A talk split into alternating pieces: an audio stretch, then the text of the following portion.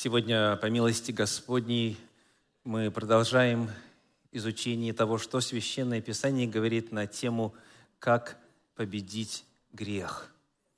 В этом цикле проповеди уже прозвучало три. Давайте кратко вспомним их название и суть. Первое называлось «Кто в центре?». Вторая называлась «Смерть для греха». И третья – «Жизнь для праведности. Сегодня, в четвертой проповеди в этом цикле, мы рассмотрим тему «Условия для роста». Мы зададим вопрос о том, как сохранить тот статус и те победы, которые Господь дал нам одержать в духовном отношении, в плане духовного роста, как создать условия для того, чтобы продолжать духовно развиваться, продолжать духовно расти. Условия для роста. Вот название сегодняшней проповеди. Как бы вы ответили на вопрос, что является средоточием человеческой личности, вот в категориях библейской терминологии, что является сердцевиной человеческого естества, самой природы человека. Книга притчей, 4 глава, 23 стих. Притча 4, 23. «Больше всего хранимого храни...» Что?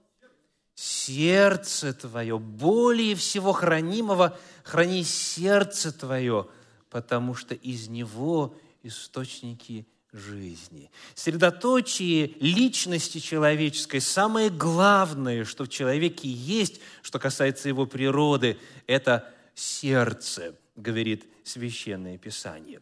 Но проблема заключается в том, что мы с вами в русском языке, говоря «сердце», пользуемся не библейской терминологией. Скажите, что означает слово «сердце» в русском языке? Когда человек говорит «я сердцем ощущаю», что имеется в виду? Или когда он говорит «мне сердце подсказывает», что имеется в виду? Чувство – эмоции, ощущения. Человек бывает, говорит, да, умом понимаю, но сердцу, допустим, не прикажешь. И так далее, да? То есть, что здесь противопоставляется рацио и эмоции, логика и чувства. То есть, обыкновенно в русском языке, когда мы говорим о логике, то какой орган или какой, какая часть тела используется – голова, разум, мозг, так? А когда мы говорим о чувствах, эмоциях, то как раз сердце. Потому, когда речь идет о сердце в Священном Писании, то часто бывает, что те, кто читает Библию по-русски, они не могут понять, о чем идет речь, потому что они автоматически подразумевают, что раз сердце, значит чувства и эмоции. Библейское понятие сердца радикально отличается. Ну вот несколько отрывочков. Книга «Бытие», 6 глава, 5 стих, описывая состояние допотопного мира, говорит, «Ибо все мысли и помышления сердца их были зло во всякое время». Итак, что делает сердце, согласно книге «Бытие»? Что делает сердце? Думает сердце мыслит. Сказано мысли и помышления сердца. То есть в библейской терминологии сердце – это орган мышления. Дальше. Книга Псалтирь, 18 глава, 15 стих, 18-15. «Да будут слова уст моих и помышления сердца моего благоугодны пред Тобою, Господь». Вновь сердце мыслит – и когда мы доходим и до апостольских писаний, в частности, открываем Евангелие от Луки, 5 главу, 22 стих, Луки 5, 22, Иисус Христос говорит, что это вы помышляете в сердцах ваших. Итак, что делает сердце? Сердце мыслит. Когда мы встречаем слово «сердце» в Священном Писании, Библия имеет в виду именно рациональную способность человека – Говоря «сердце», Библия имеет в виду мозг, мыслительную способность, ум, разум и так далее. Итак, более всего хранимого храни что? сердце, говоря понятным современным языком, храни что? Разум свой, ум свой. Повторим, в Библии сердце – это не чувство. В Библии сердце – это разум мысли, более всего хранимого, храни сердце твое. Вот сердцевина человеческой личности, согласно Священному Писанию. Это мысли человека. Это то, что он думает о себе, то, что он думает о Боге, то, что он думает об окружающем мире. Это его процесс мышления, это его принятые проторенные тропинки – мышления, это его привычный тип мышления, это его мировоззрение. Вот что такое сердце. И вот это надо хранить более всего, потому что отсюда все источники идут. Теперь, соответственно, Коль скоро это так, давайте посмотрим, какую цель в этом отношении задает Священное Писание. Приглашаю вас обратиться к Евангелию от Луки, 8 главе, где мы прочитаем стихи с 11 по 15. Евангелие от Луки, 8 глава, стихи с 11 по 15. Это объяснение притчи, которую рассказал Иисус Христос. Притча очень известная. Читаем. Вот что значит притча сия. «Семя есть Слово Божие» а упавшие при пути – это суть слушающие, которым потом приходит дьявол и уносит слово из сердца их, чтобы они не уверовали и не спаслись. Иисус Христос рассказал о том, что сеятель вышел сеять, и одно семя упало где? При дороге птицы быстро поклевали, другое семя упало куда? В тернии, одно семя упало на неглубокую почву, где каменистые были места, слой э, чернозема небольшой, а четвертое, наконец-то, упало в добрую почву. И вот эти четыре вида почвы представляют собой что и кого? Разных слушателей Слова. Сеятель Слова сеет, звучит истина Божья, но люди по-разному на эту истину реагируют, по-разному ее воспринимают, и, соответственно, разный производится результат. Итак, какова первая категория людей? Что сказано о них? Сказано в 12 стихе 8 главы Евангелия от Луки, что это те, которым приходит дьявол и уносит слово из сердца их. Как этот дьявол может унести слово из сердца? Вот эти вот птицы, которые налетают и сразу же на дороге, это все склевывает, ничего не остается. Как? Вот что говорит Священное Писание. Если мы посмотрим параллельное повествование в Евангелии от Матфея, в 13 главе 19 стих сообщает нам такие слова. Матфея 13, 19 говорит, «Ко всякому, слушающему слово о царстве и неразумеющему, и неразумеющему приходит лукавый и похищает посеянное в сердце его». Вот кого означает посеянное при дороге. Итак, в силу чего дьявол может похищать семя, Слово Божье? Первая причина – не разумеет человек – неразумеющему.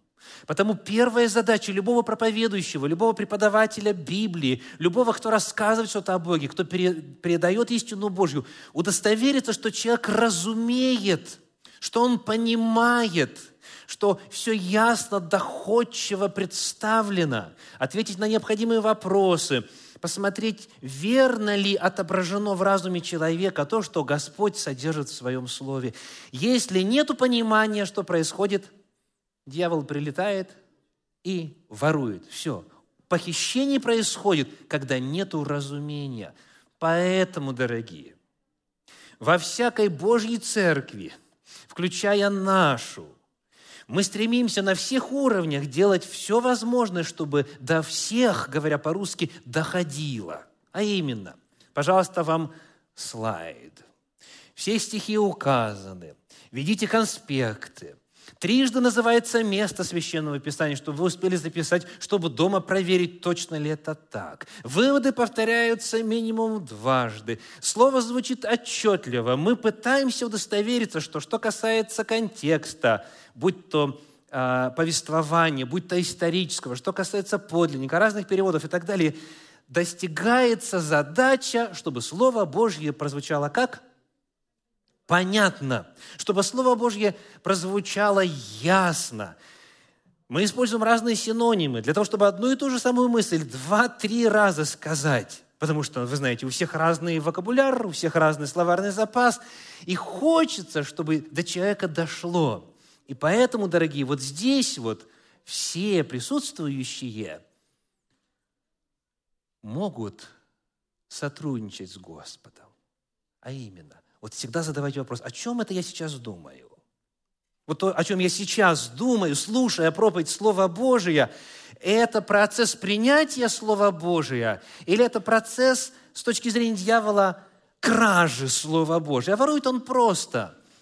Вы пропустили, переговорили со своим, как говорится, соседом по лавке, посмотрели очередное сообщение в телефоне или увлеклись э, мыслью с путешествием в Мексику очередным, и раз слово выпало, а птицы тут же прилетели его склевали. Все, пользы не будет.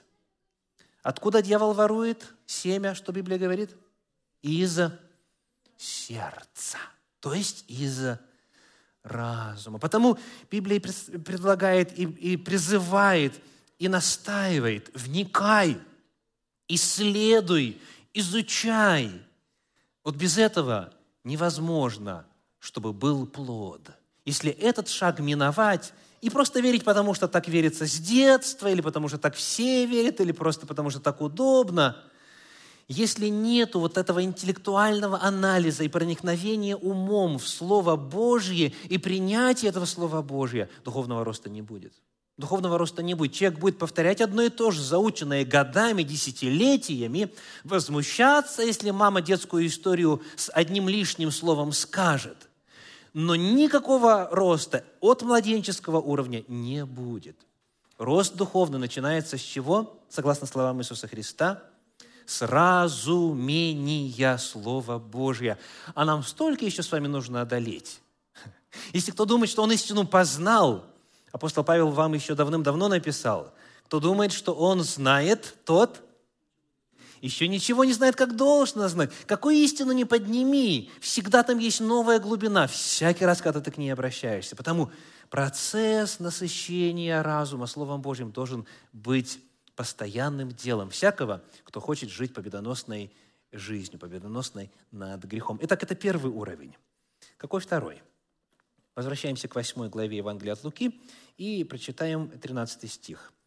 8 глава, 13 стих. «А упадшие на камень, или в других переводах на а, почву каменистую, где а, неглубока была почва, это те, которые слушают Слово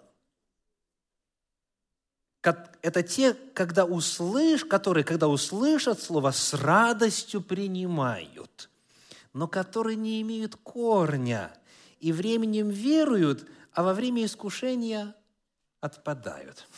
Ну, первое, на что хочу обратить ваше внимание. Как они принимают слово, согласно тексту? С радостью.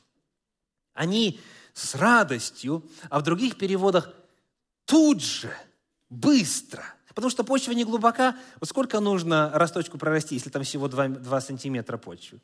Тут же. Вот, как говорится, в таких сообществах всегда радостно. Прочитали Священное Писание, принимаем. Да, да, аллилуйя, слава Богу, благословен Господь. Но если нету глубины, если помимо декларации ничего с кафедры не звучит, если нету вот этого прорастания корнями в Слово Божье, то что происходит? Что Христос говорит? Что происходит? Не имеют корня и временем веруют, а во время искушения отпадают. То есть дьяволу не удается, может быть, сразу же выхватить из ума слово. Но если это слово не глубоко проросло в человека, то и опыт его поверхностный. И потом отпадают, когда очередное искушение. То есть, иными словами, победы над грехом нету.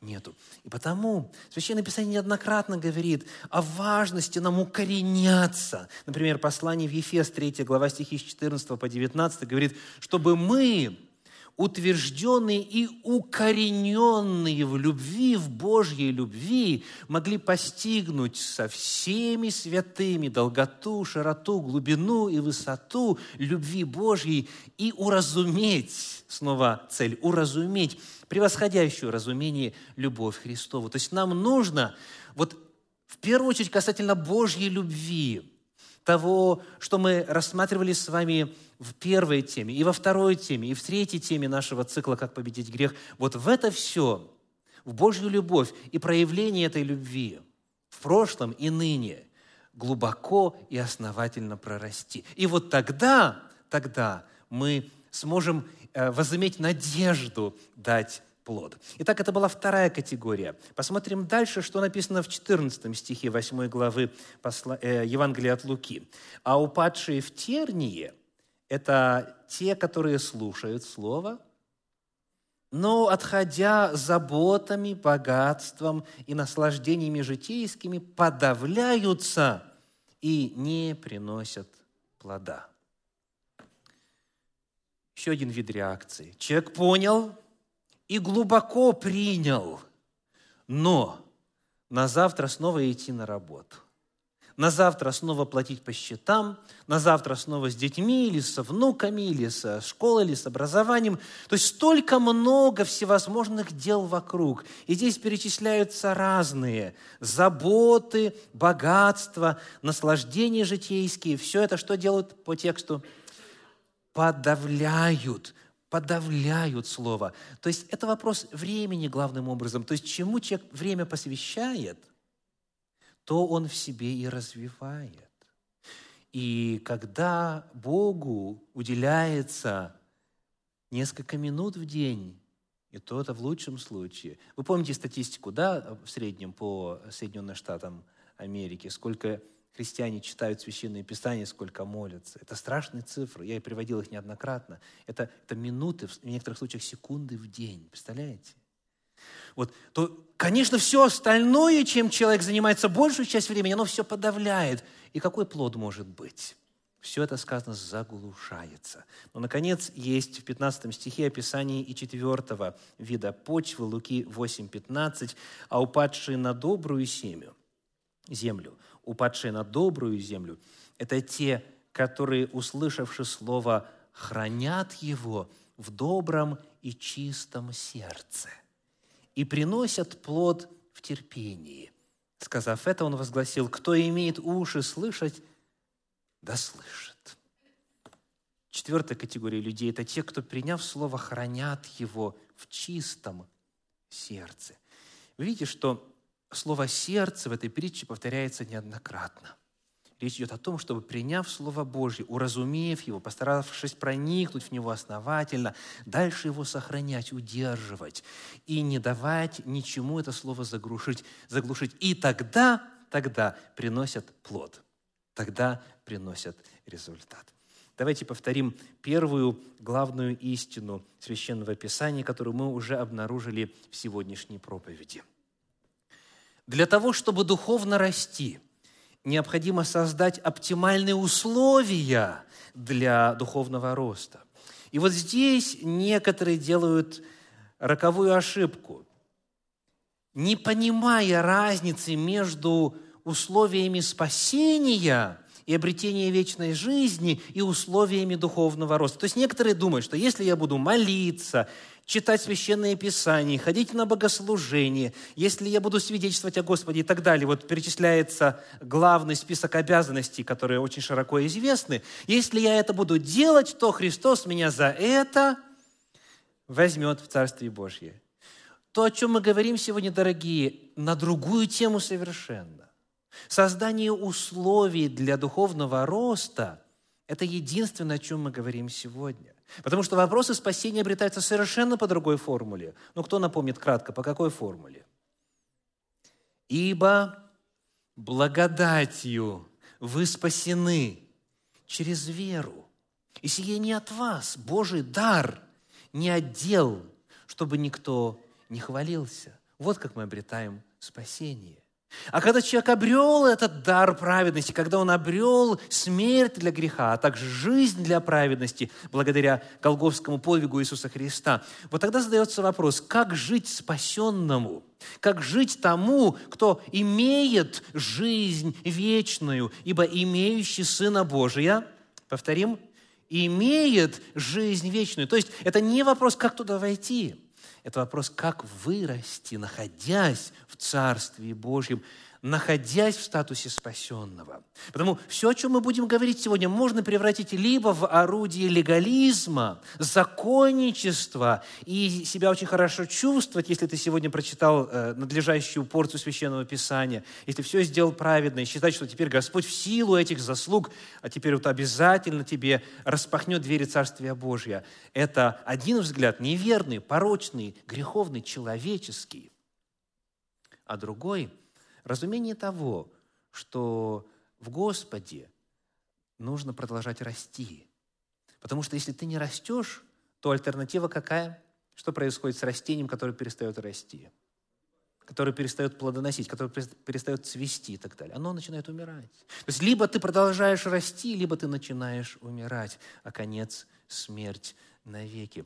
Потому мы сегодня говорим, не о способе спасения, не о пути в Царстве Божьем. Мы говорим, повторим, о том, какие условия способствуют развитию духовного потенциала, возрастанию христоподобных качеств характера, победе над укорененными грехами в жизни человека. Мы говорим о том, какие условия помогают этому плоду возрасти для славы Божьей. И потому, говоря об этих условиях, давайте посмотрим на такой вопрос. Каковы главные пути в человеческое сердце? Причем сердце у нас значит что? Разум, мысли. Итак, какие главные пути в человеческий разум? Раз сказано, раз перед нами заповедь, раз перед нами повеление более всего хранимого храни сердце твое, то есть разум твой, и раз плод духовный приносит в ответ на проповедуемое Слово Божье, тот, кто хранит Слово в чистом и добром сердце, то нам обязательно надо задать вопрос, а что же влияет на мое сердце, что влияет на мой разум, какие пути в мой разум в принципе существуют. Отвечая на этот вопрос, Библия предлагает нам два главных ответа. Есть пути сверхъестественного порядка. То есть, например, когда Господь что-то непосредственно вкладывает в наш разум, в наше сердце. Ну, из многих отрывочков посмотрим, например, на то, что сказано в книге Иова в 33 главе, в стихах с 14 по 16. Книга Иова, 33 глава, стихи с 14 по 16. «Бог говорит однажды, и если того не заметят в другой раз, во сне, в ночном видении, когда сон находит на людей, во время дремоты на ложе, тогда Он открывает у человека ухо и запечатлевает свое наставление». Бог может говорить – посылать образы, посылать звуковую информацию. Он напрямую сверхъестественным образом воздействует на сердце человека и насыщает его своей истиной. Но, к сожалению, говоря о сверхъестественных путях воздействия на сердце, Библия раскрывает также и действие кого? Дьявола, помимо Бога, который может в наш разум мысли вкладывать непосредственно, это же и сатана может делать. Мы читаем, например, и опять из многих случаев подобного явления в Священном Писании, в пятой главе книги Деяния апостолов, третий стих. Деяния апостолов 5, 3. Но Петр сказал, «Анания, для чего ты допустил сатане вложить в сердце твое мысль, солгать Духу Святому и утаить из цены земли?» Что Анания сделал? Допустил сатане вложить мысль. Сатана вкладывает мысли. А если смотреть, как это записано в подлиннике, то вот один из современных переводов, перевод «Живой поток», лучше всего это выражает так. Сатана наполнил твое сердце. Сатана наполнил твой разум. Вот о чем идет борьба. Вот в отношении чего идет великая борьба на земле. Бог сверхъестественно может вкладывать, и дьявол может вкладывать. И нам нужно уметь различать. Нам нужно знать, как голос Божий звучит. Нужно знать, как отличать голос дьявола. Но это то, над чем мы не властны. Я имею в виду, что мы не можем контролировать сам факт, Бог ли сейчас нам говорит или дьявол. Мы не в состоянии запретить дьяволу вкладывать мысли в наш разум. Согласны? Мы только реагируем на эти мысли, можем либо их развивать, принимать, давать им укореняться, либо мы их отвергаем. Но вот сам факт воздействия, сверхъестественного воздействия на разум, ни в плане Бога, ни в плане дьявола мы контролировать не можем. Но есть естественные пути воздействия на наше сердце. Это то, что нам абсолютно подвластно. И именно вот об этом я сегодня буду больше говорить. Какие это пути? Какие пути в наш разум? Правильно, абсолютно верно. Глаза, во-первых, и уши, во-вторых через э, сенсорику также, но это уже в гораздо меньшей степени. Главным образом это глаза, то, что мы видим, то, что мы воспринимаем, то, что читаем, то, что смотрим и так далее, и что мы слышим. Вот это два главных пути в разум человека. Давайте посмотрим, как об этом говорится в Священном Писании. В первую очередь в книге Псалтирь, в сотой главе, мы прочитаем стихи со второго по седьмой. Псалом сотый, стихи со второго по седьмой. Прежде чем мы прочитаем, хочу обратиться ко всем вам. Дух Святой сейчас, через Слово, которое Он дал рабам своим пророкам, желает произвести изменения в разуме всех присутствующих в тех сферах, которые Богу не угодны. И потому звучащее Слово сейчас либо будет принято, либо будет своровано. Давайте слушать. Псалом сотый, стихи со 2 по 7. «Буду размышлять о пути непорочном, когда ты придешь ко мне. Буду ходить в непорочности моего сердца посреди дома моего». Очень интересный стих. Итак, какую цель ставит псалмопевец?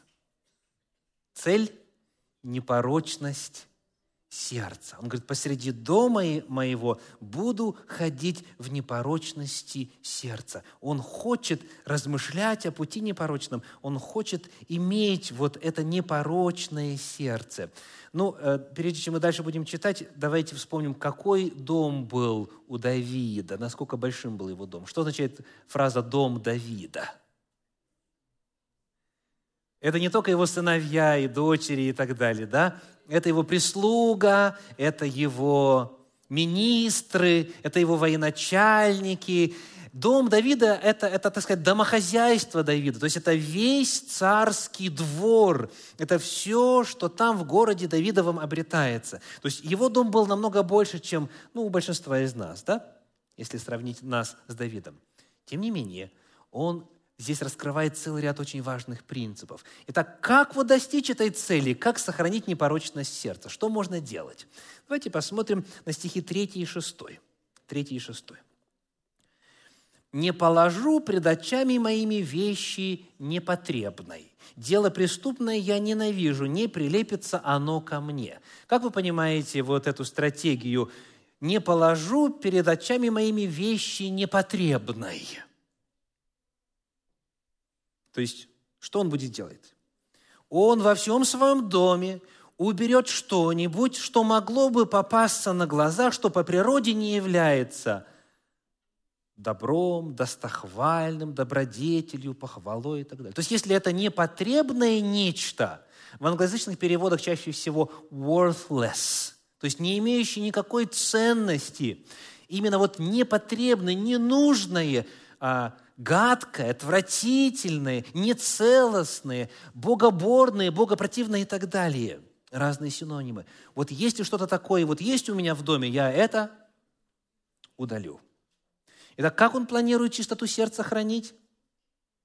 Он хочет, чтобы его глаза в его доме ни на что богопротивные не ложились, чтобы его взор ни разу никуда не лег. Вот его цель.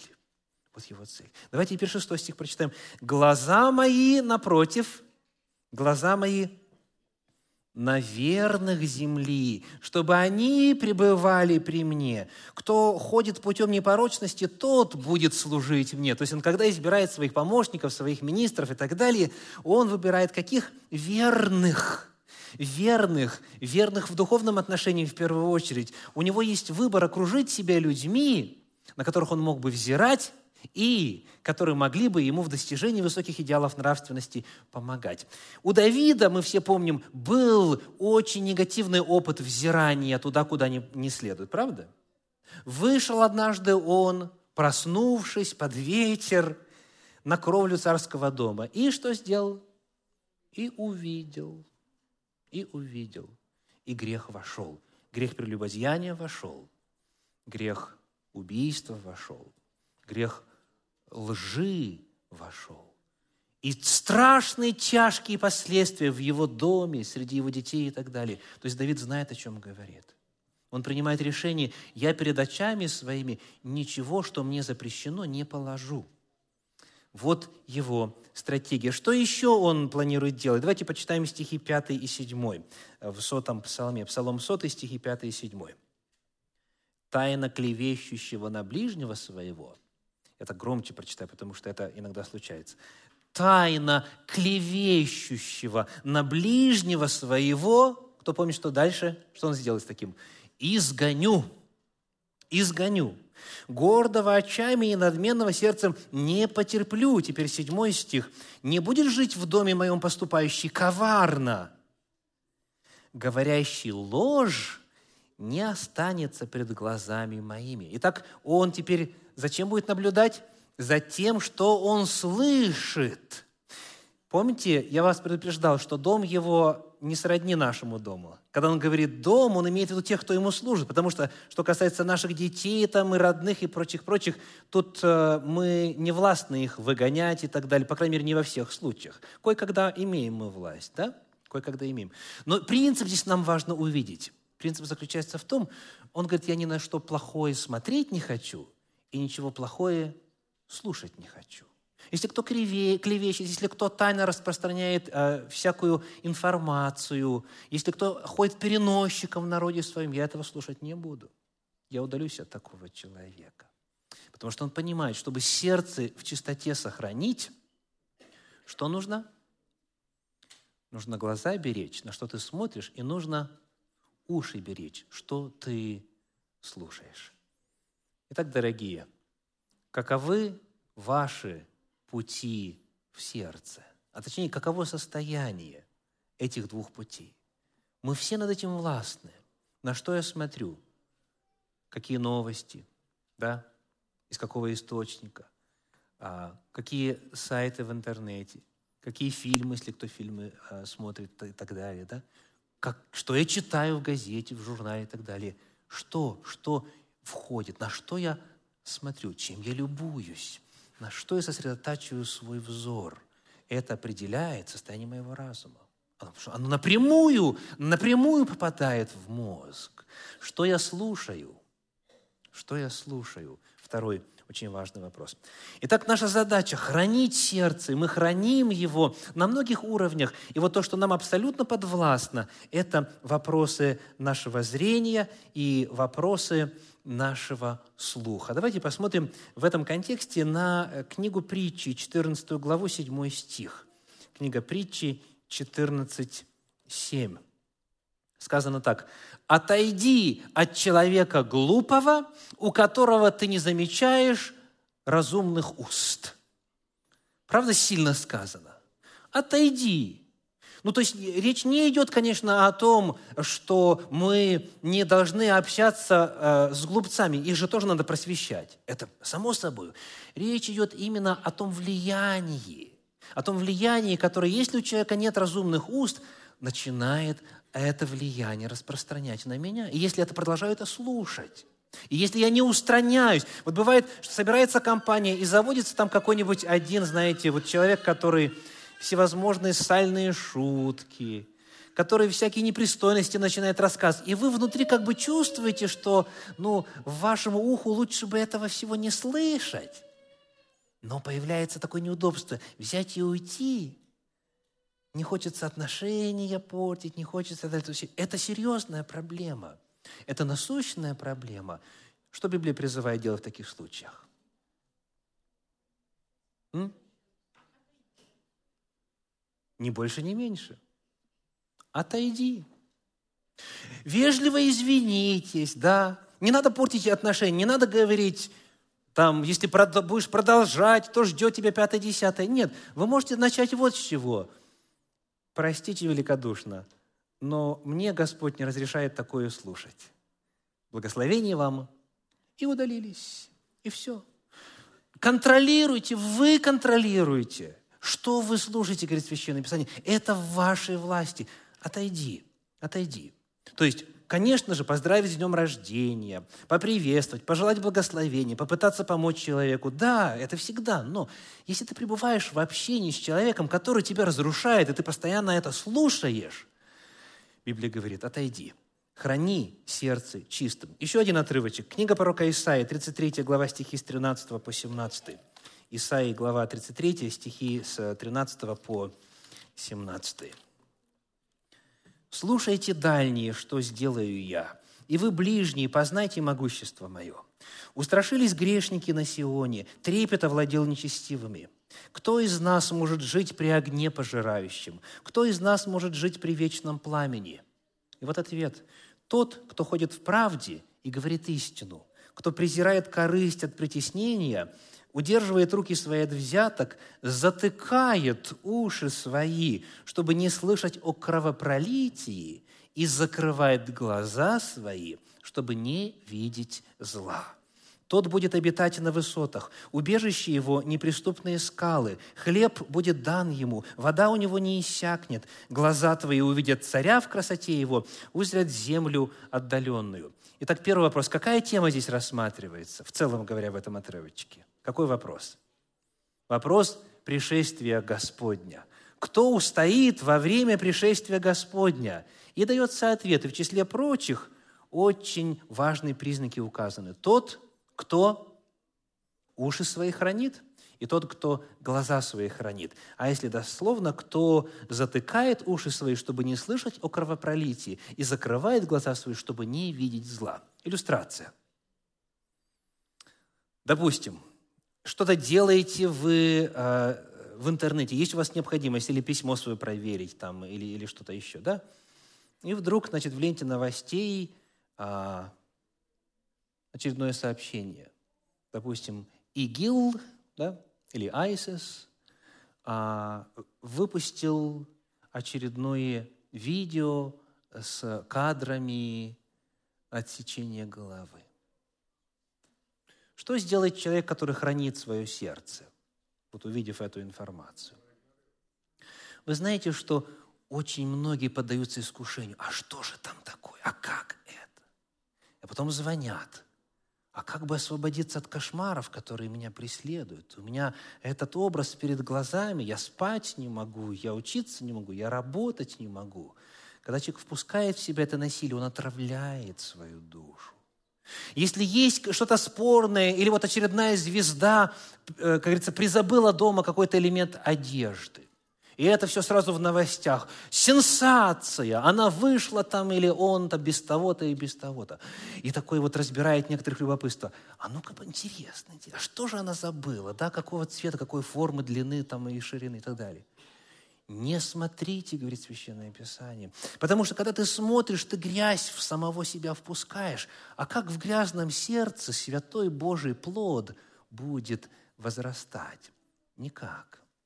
В особенности, дорогие, по мере приближения к пришествию Господню, чтобы увидеть царя в красоте Его, не смотри на грязь, которую дьявол тебе подбрасывает, не слушай об этом, закрывай уши, закрывай глаза – и это не капитуляция, это подвиг не поддаться на искушение запустить в себя эту грязь.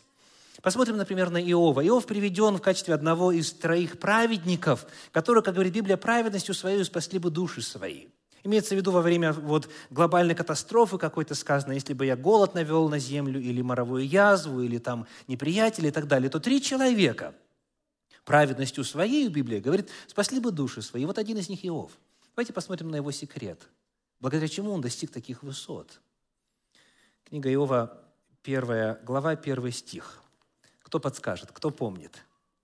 Иова 1.1. Что он делал? Вот именно вот он много чего делал, что дало ему возможность вот достичь этого уровня. Но в контексте нашей темы. Спасибо. Да, я, я прочитаю. «Был человек в земле Уц, имя его Иов, и был человек этот непорочен, справедлив и богобоязнен, и удалялся от зла». Вот что он делал. Он дистанцировался от зла, он отходил от зла, он удалялся от зла. В частности, 31 глава 3 стих говорит, Псалом, вернее, книга Иова, 31 глава, стих 3, быстренько прочитаем, 31.3. 31 глава, 1 стих. Первый стих нам нужнее сегодня. «Завет положил я с глазами моими, чтобы не помышлять мне о девице». Так, чтобы не помышлять, чтобы не было похотливых мыслей в отношении существа противоположного пола, которое тебе по праву супружества не принадлежит, что надо сделать? Положить завет с глазами. То есть не смотри. Вот и все. А если будешь смотреть, если это будет э, возрастать в сознании, то, конечно же, согрешишь. Потому что грех растет, как и праведность. Грех растет. Итак, чтобы не помышлять, я не смотрю, говорит Ов, я удаляюсь от зла. И это то, что всем нам подвластно. Первое послание апостола Павла в Коринф, 15 15 глава, стихи 33 и 34, содержит слова, которые сегодня уже звучали в англоязычной проповеди. «Не обманывайтесь, худые сообщества, что делают? Развращают добрые нравы. И дальше он пишет, к стыду вашему, говорю, некоторые из вас не знают Бога. Представляете? Это он членам церкви пишет. Некоторые из вас не знают Бога. И это все в контексте вот этой фразы худые сообщества развращают добрые нравы. То есть речь идет о людях верующих, но которые проводят время в сомнительных компаниях, в тех сообществах, где и звучит, и демонстрируется то, что Господа не славит. В результате что происходит? Развращается человек – худые сообщества развращают. Священное Писание в этом отношении содержит очень яркую иллюстрацию в книге притчей в 6 главе, стихи 27 и 28. Притчи, глава 6, стихи 27 и 28. «Может ли кто взять себе огонь в пазуху, чтобы не прогорело платье его?» Может ли кто ходить по горящим угольям, чтобы не обжечь ног своих? То есть Библия говорит, помни, что то, с чем ты соприкасаешься, оно оставит в тебе и на тебе след. Потому выбирай разумно сообщество. Простой тест в этом отношении можно сформулировать так. Простой вопрос. А что, если бы Иисус в этот момент находился рядом. То есть сделала бы я это, сделал бы я это или нет.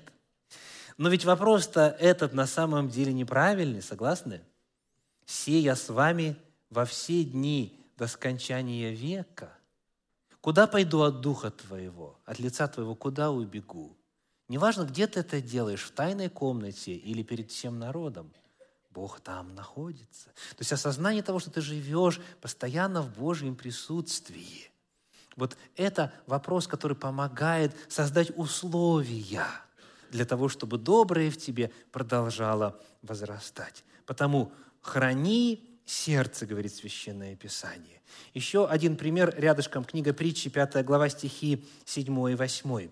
5 глава 7 и 8. «Итак, дети, слушайте меня и не отступайте от слов уст моих. Держи дальше от нее путь твой и не подходи близко к дверям дома ее».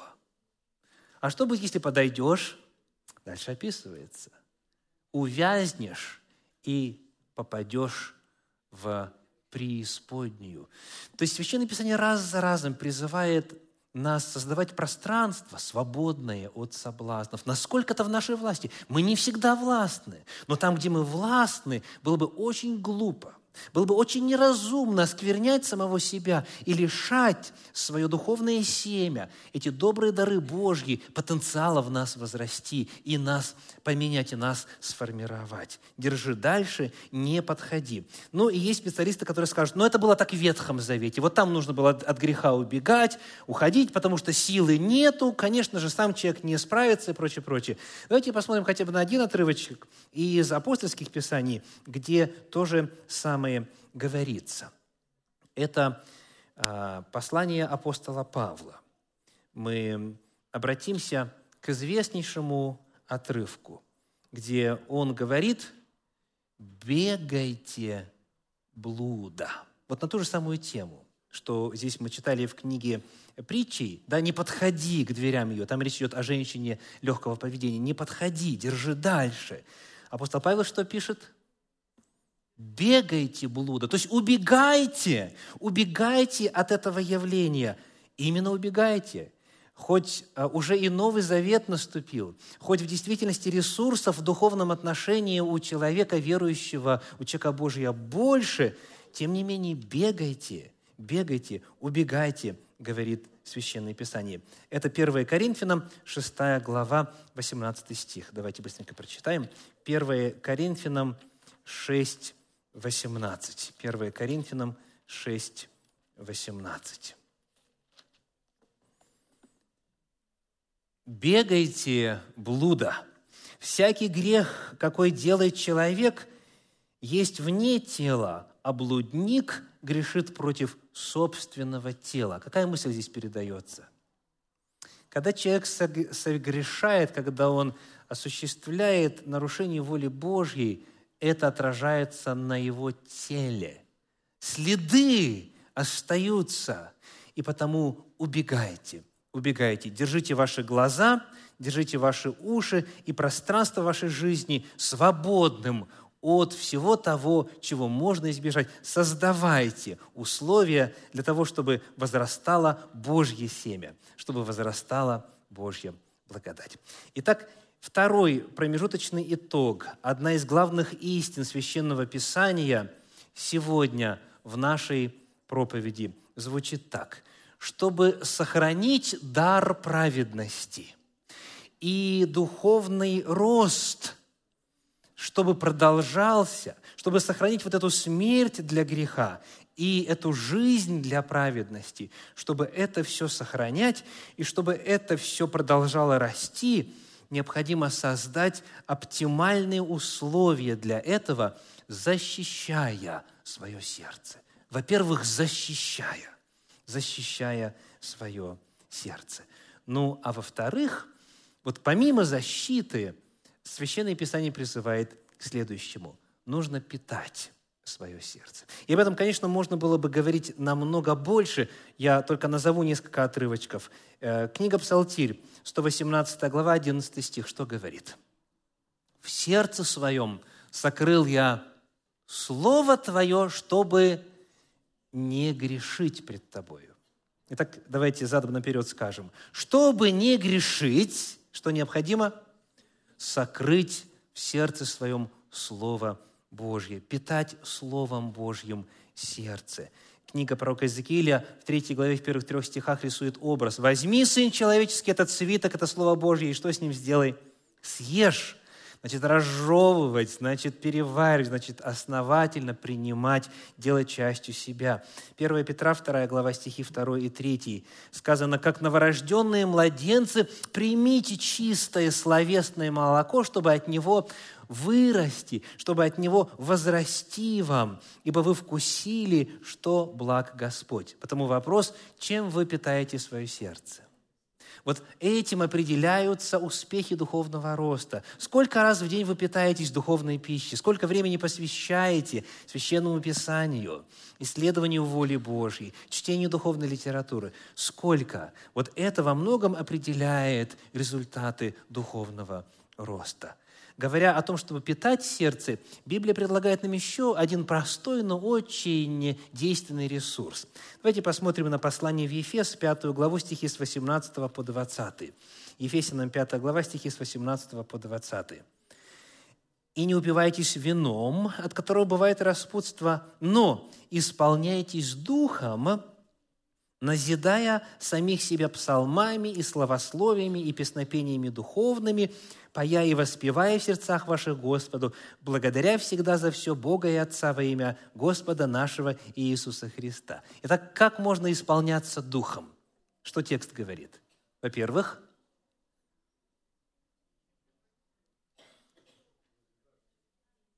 чем? Пением. Слышите? Оказывается, мы исполняемся Святым Духом, когда, когда поем. Пение – это способ исполниться Святым Духом, и это вновь от человека зависит, потому что у нас есть обетование. «Исполняйтесь Духом, назидая самих себя псалмами, словословиями, песнопениями духовными, поя и воспевая в сердцах ваших Господу». Как часто вы поете – как часто вы питаете свое сердце? Как часто Духу Святому даете возможность благодаря пению наполнять ваше сердце собою? И второе, что указано здесь, как мы наполняемся Духом Святым. Еще раз читаю. «Исполняйтесь Духом», 19 стих «пая» и 20 стих «благодаря».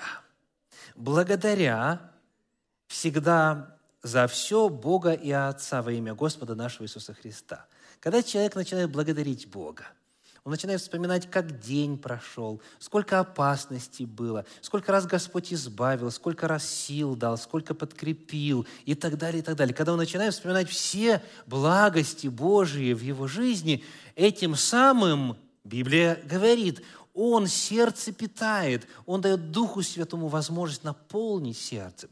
Потому что, как говорится еще в книге Псалтирь, где живет святый Израилев, где живет Господь? Среди словословий. Когда Господа славят, когда Его благодарят, в пении или в молитве ли, это способ питать свое сердце. О том же самом сказано в послании к Колосинам в 3 главе 16 стихе, «воспевая в сердцах ваших Господу. Потому вопрос к вам, сколько вы поете? И какие песни поете, если поете? Из чего ваша молитва состоит? Сколько вы благодарите Господа за то, что Он уже для вас соделал? Вот это все способы питать сердце. Вновь промежуточная главная истина сегодня. Чтобы сохранить дар праведности, который Бог дает нам безвозмездно, и духовно далее расти, необходимо создать оптимальные условия. Во-первых, защищая свое сердце, что мы смотрим, что мы слушаем, и во-вторых, что делая? Питая питая свое сердце. Мы что-то не пропускаем, а чем-то наоборот хотим больше и больше своего внутреннего человека насытить. И, наконец, как бы вы дали определение понятию характер? Что такое характер? Вы знаете, что есть вот такая распространенная фраза «приготовить свой характер к пришествию Иисуса Христа». Да? Неоднократно слышали. Что такое характер? Формирование характера. Так, характер – это я слышу, из мелочей состоит, очень, очень согласен. Кто еще добавит, что такое характер? Это результат рефлексов и привычек. Так? Согласимся ли мы с тем, что характер – это, это сумма привычек? Так? Характер – это сумма привычек. Так вот, в этом контексте есть одно удивительное место Священного Писания, которое, к сожалению, вот в памяти большинства тех, кто мне известен, отразилось неправильно. Вот давайте я начну, и мы проверим. Это э, книга пророка Иеремии, 13 глава, 23 стих. «Может ли ефиоплянин сменить кожу свою? Может ли барс поменять пятна свои?» Кто продолжит? Что дальше написано? «Так и вы можете ли делать доброе?» И как дальше написано? Вот я слышу два ответа, и это уже меня радует – Значит, не зря мы тут служим, не зря мы, не зря мы тут проповедуем. Большинство отвечает так, будучи злы. Можете ли вы делать доброе, будучи злы? И смотрите, если так читать, то тогда мы безнадежно погибли. Потому что мы все злы. Будучи злы, мы по природе злы, да? Так что, значит, можем мы делать доброе? Нет. И многие с этим смиряются, говорят, ладно, подождем до пришествия Иисуса Христа, Он там мое тленное и грешное тело изменит на грешное нетленное, и тогда заживем праведно. Нет, дорогие, не так написано. И потому я благодарю тех, кто правильно отвечает. Можете ли вы делать доброе? Что говорит текст? Привыкши или привыкнув делать зло. Если человек привык делать злое, он не сможет делать доброго. А если он привыкнет делать доброе, то что будет?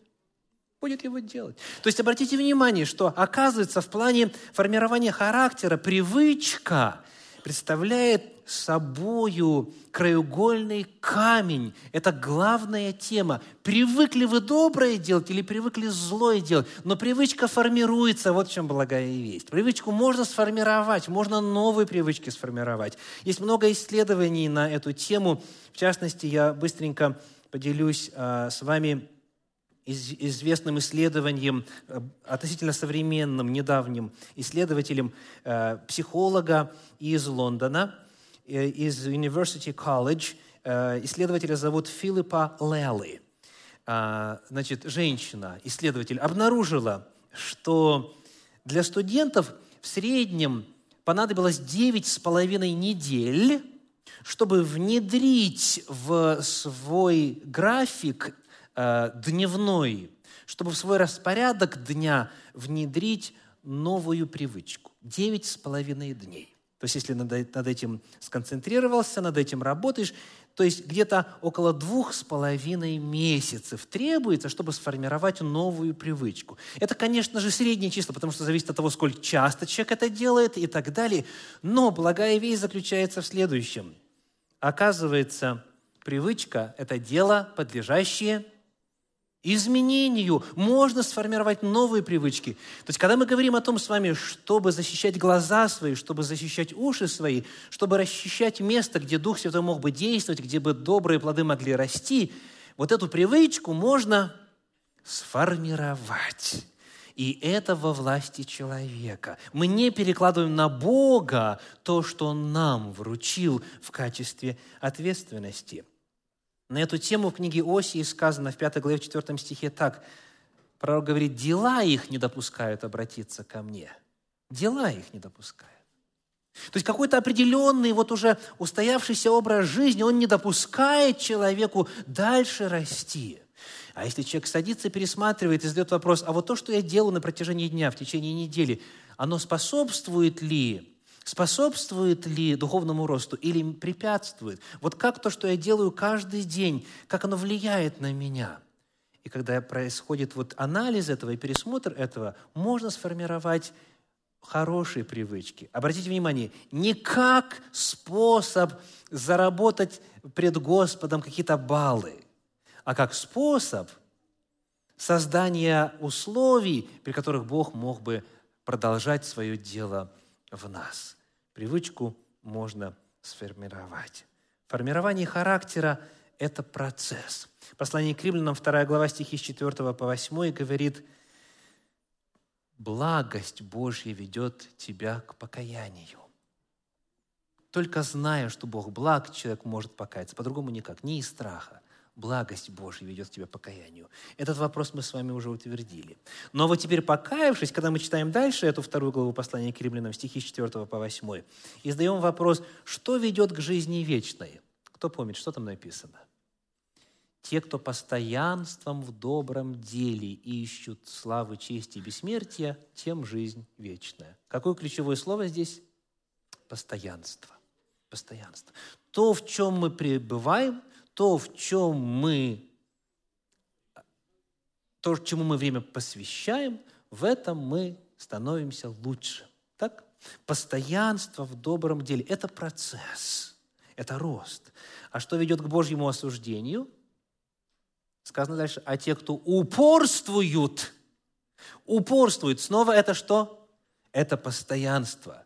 Кто упорствует и нарушает волю Божью, для тех готовится Божье осуждение. И то, и другое – это процесс. Вы, наверное, заметили, что мои проповеди в этом а, цикле длиннее обычных, да? Я вынужден за это извиняться. А, проблема в том, что изначально этот материал был подготовлен в качестве семинара и в формате семинара. Семинары, как правило, длиннее, чем проповеди. Но поскольку нам не удалось сделать тогда качественную запись, меня попросили, многие из вас попросили повторить это здесь, чтобы это осталось и для тех, кто не смог физически оказаться. Но э, свидетельствую вам о том, что из 19 слайдов этот 18. То есть, аллилуйя, мы близки к завершению. Вот о чем я хочу сейчас рассказать. Кратко, это иллюстрация. В свое время, несколько лет назад, э, стала бестселлером в Соединенных Штатах Америки книга «Willpower». Два специалиста, Рой Баумайстер и Джон Тирни, написали книгу о силе воли на базе исследований, там, анализов, э, изучений и так далее. И вот, вот эта сила воли, которая всем нам доступна, оказывается, реализовывается по очень важным а, и теперь уже известным законам. В чем заключается сила воли? Принято думать, что вот кто-то от рождения больше ею наделен, а кто-то меньше. Это отчасти верно. Но успешные люди не от рождения побеждают благодаря силе воли, а в силу иных причин обстоятельств. Оказывается, при исследовании сила воли подобна любой другой силе, которая есть у человека. Возьмем физическую силу поднимать что-то, скажем, отжаться столько-то раз, или любой другой навык, любая другая деятельность, любая другая сила, которая в человеке есть. Сила воли ей сродни – и по тем же самым законам осуществляется, что касается ее наличия и ее сохранения. Вот простая иллюстрация. Скажите, что вы будете делать, если вам предстоит пробежать а, дистанцию в, скажем, 10 э, тысяч метров? Что непосредственно перед этим надо делать? А, я слышу тренироваться. Э, давайте еще раз повторю. Что прямо перед этим надо делать? Тренироваться раньше надо, да? Как говорится, перед смертью не надышишься, да? То есть, если начнешь тренироваться перед марафоном, не поможет. Но вот а, я понимаю, что могут быть разные ответы. Кто-то говорит настраиваться, там кто-то помолиться, там пятое-десятое, кто-то ну, размяться и так далее. Это все, наверное, правильно. Но вопрос здесь в другом. Чего точно не надо делать, это перед этим бежать 10 тысяч метров. То есть как бы логика какая? Если я сейчас пробегу 10 тысяч метров, я уже буду знать, как это делается, и тут сразу, как говорится, на горячую руку мне легко будет очередные 10 тысяч пробежать. Логично? Нет. Почему? Сил станет меньше. Придет усталость. То есть, когда мы говорим с вами о силе воли, согласно этому исследованию, сила воли точно так же проявляет себя. То есть, иными словами, если человеку предстоит принять очень важное решение, где ему нужно силу воли проявить, допустим, после шести не подойти к холодильнику, чтобы опрокинуть в, во внутренность что-нибудь такое, да, то чтобы, чтобы быть в состоянии это решение верно принять, ему нужно постараться весь день до этого силу воли израсходовать как можно меньше. Вот суть этой книги – можете уже не покупать и не читать, потому что как бы главное я уже сказал. Да? То есть, иными словами, чтобы быть в состоянии какое-то решение принять, надо иметь эту силу, а сила воли, согласно исследованиям, израсходуется точно так же, как любая другая сила. Потому иллюстрация. Вернулась осень, пришла в Большой Сиэтл зима, а с нею дожди. А человеку нужно свой традиционный утренний эмоцион, тем не менее, осуществить. Но не хочется мокнуть под дождем. Он говорит, благо тут в пару милях от меня у нас торговый центр открыли, шикарный. Ходишь по кругу мили, накручиваешь в тепле, в сухости и так далее, и так далее. Да? Я иду туда с какой целью, говорит себе спортсменка? Я иду туда для физкультуры. Я, я вовсе не собираюсь даже смотреть на эти красочные витрины магазинов, а тем более заходить. Ни, ни в коем случае, упаси Господь, потому что у меня бюджет, у меня все лимитировано, я знаю, что мне сегодня тратиться нельзя. Да. И смотрите, что происходит. Первый круг она прошла благополучно. На втором круге начала уже засматриваться. О, а тут новая реклама. О, 75%. Ну, но она не заходит. На третьем круге она чуть-чуть заглянула. На четвертом зашла, на пятом купила. То есть смотрите, что происходит. Она пять раз израсходовала что? Силу воли. И когда самое главное решение уже нужно было принять, сил уже не осталось. Потому исследователи говорят, примите одно решение. Какое? Не идти в торговый центр. Вот и все. Примите одно решение не идти в торговый центр. Примите одно решение не идти в эту компанию. Вместо того, чтобы пойти туда и там 10 раз проявлять силу воли, потом ее количество снизится, и что произойдет – согрешишь. Не ходи в те места, избавляй себя от необходимости делать над собой усилия, призывать Божью силу и так далее. Господь посылает. Да, Господь по благости посылает свою силу, но Он говорит, дорогие, берегите себя, и если это возможно, насколько это возможно, создайте такой вот график у себя, создайте такой образ жизни для себя, чтобы вам не приходилось ежечасно, ежеминутно стоять перед выбором согрешить или не согрешить. Примите одно решение, принципиальное решение об этом графике и следуйте ему. Избегайте необходимости, потому что правильную привычку можно выработать. И когда у тебя появилась правильная привычка, а, к середине месяца не ходить в торговый центр, все, ты уже свободен, это стало автоматизмом. А когда, как говорится, перечислили денежку, тогда можно. Да. И касается это любого вопроса, любого проявления человеческого поведения. Вот принцип, вот что известно Библии, вот что подтверждается современными научными исследованиями. Во свете всего сказанного, наша задача, напомним, сохранять в чистоте свое сердце. Это не вопрос обретения спасения – это вопрос того, как удержать дар праведности и возрасти в Господе. На экране перед вами несколько стихов из книги «Псалтирь», которые говорят о чистоте сердца. Это молитва. Это молитва. Если вы находите, что слова этих молитв созвучны вашему сердцу, и вы хотели бы а, у Господа этого попросить, я приглашаю вас произнести эти слова вслух. Для молитвы мы поднимемся. «Испытай меня, Боже, и узнай сердце мое. Испытай меня и узнай помышления мои. И зри, не на опасном ли я пути, и направь меня на путь вечный.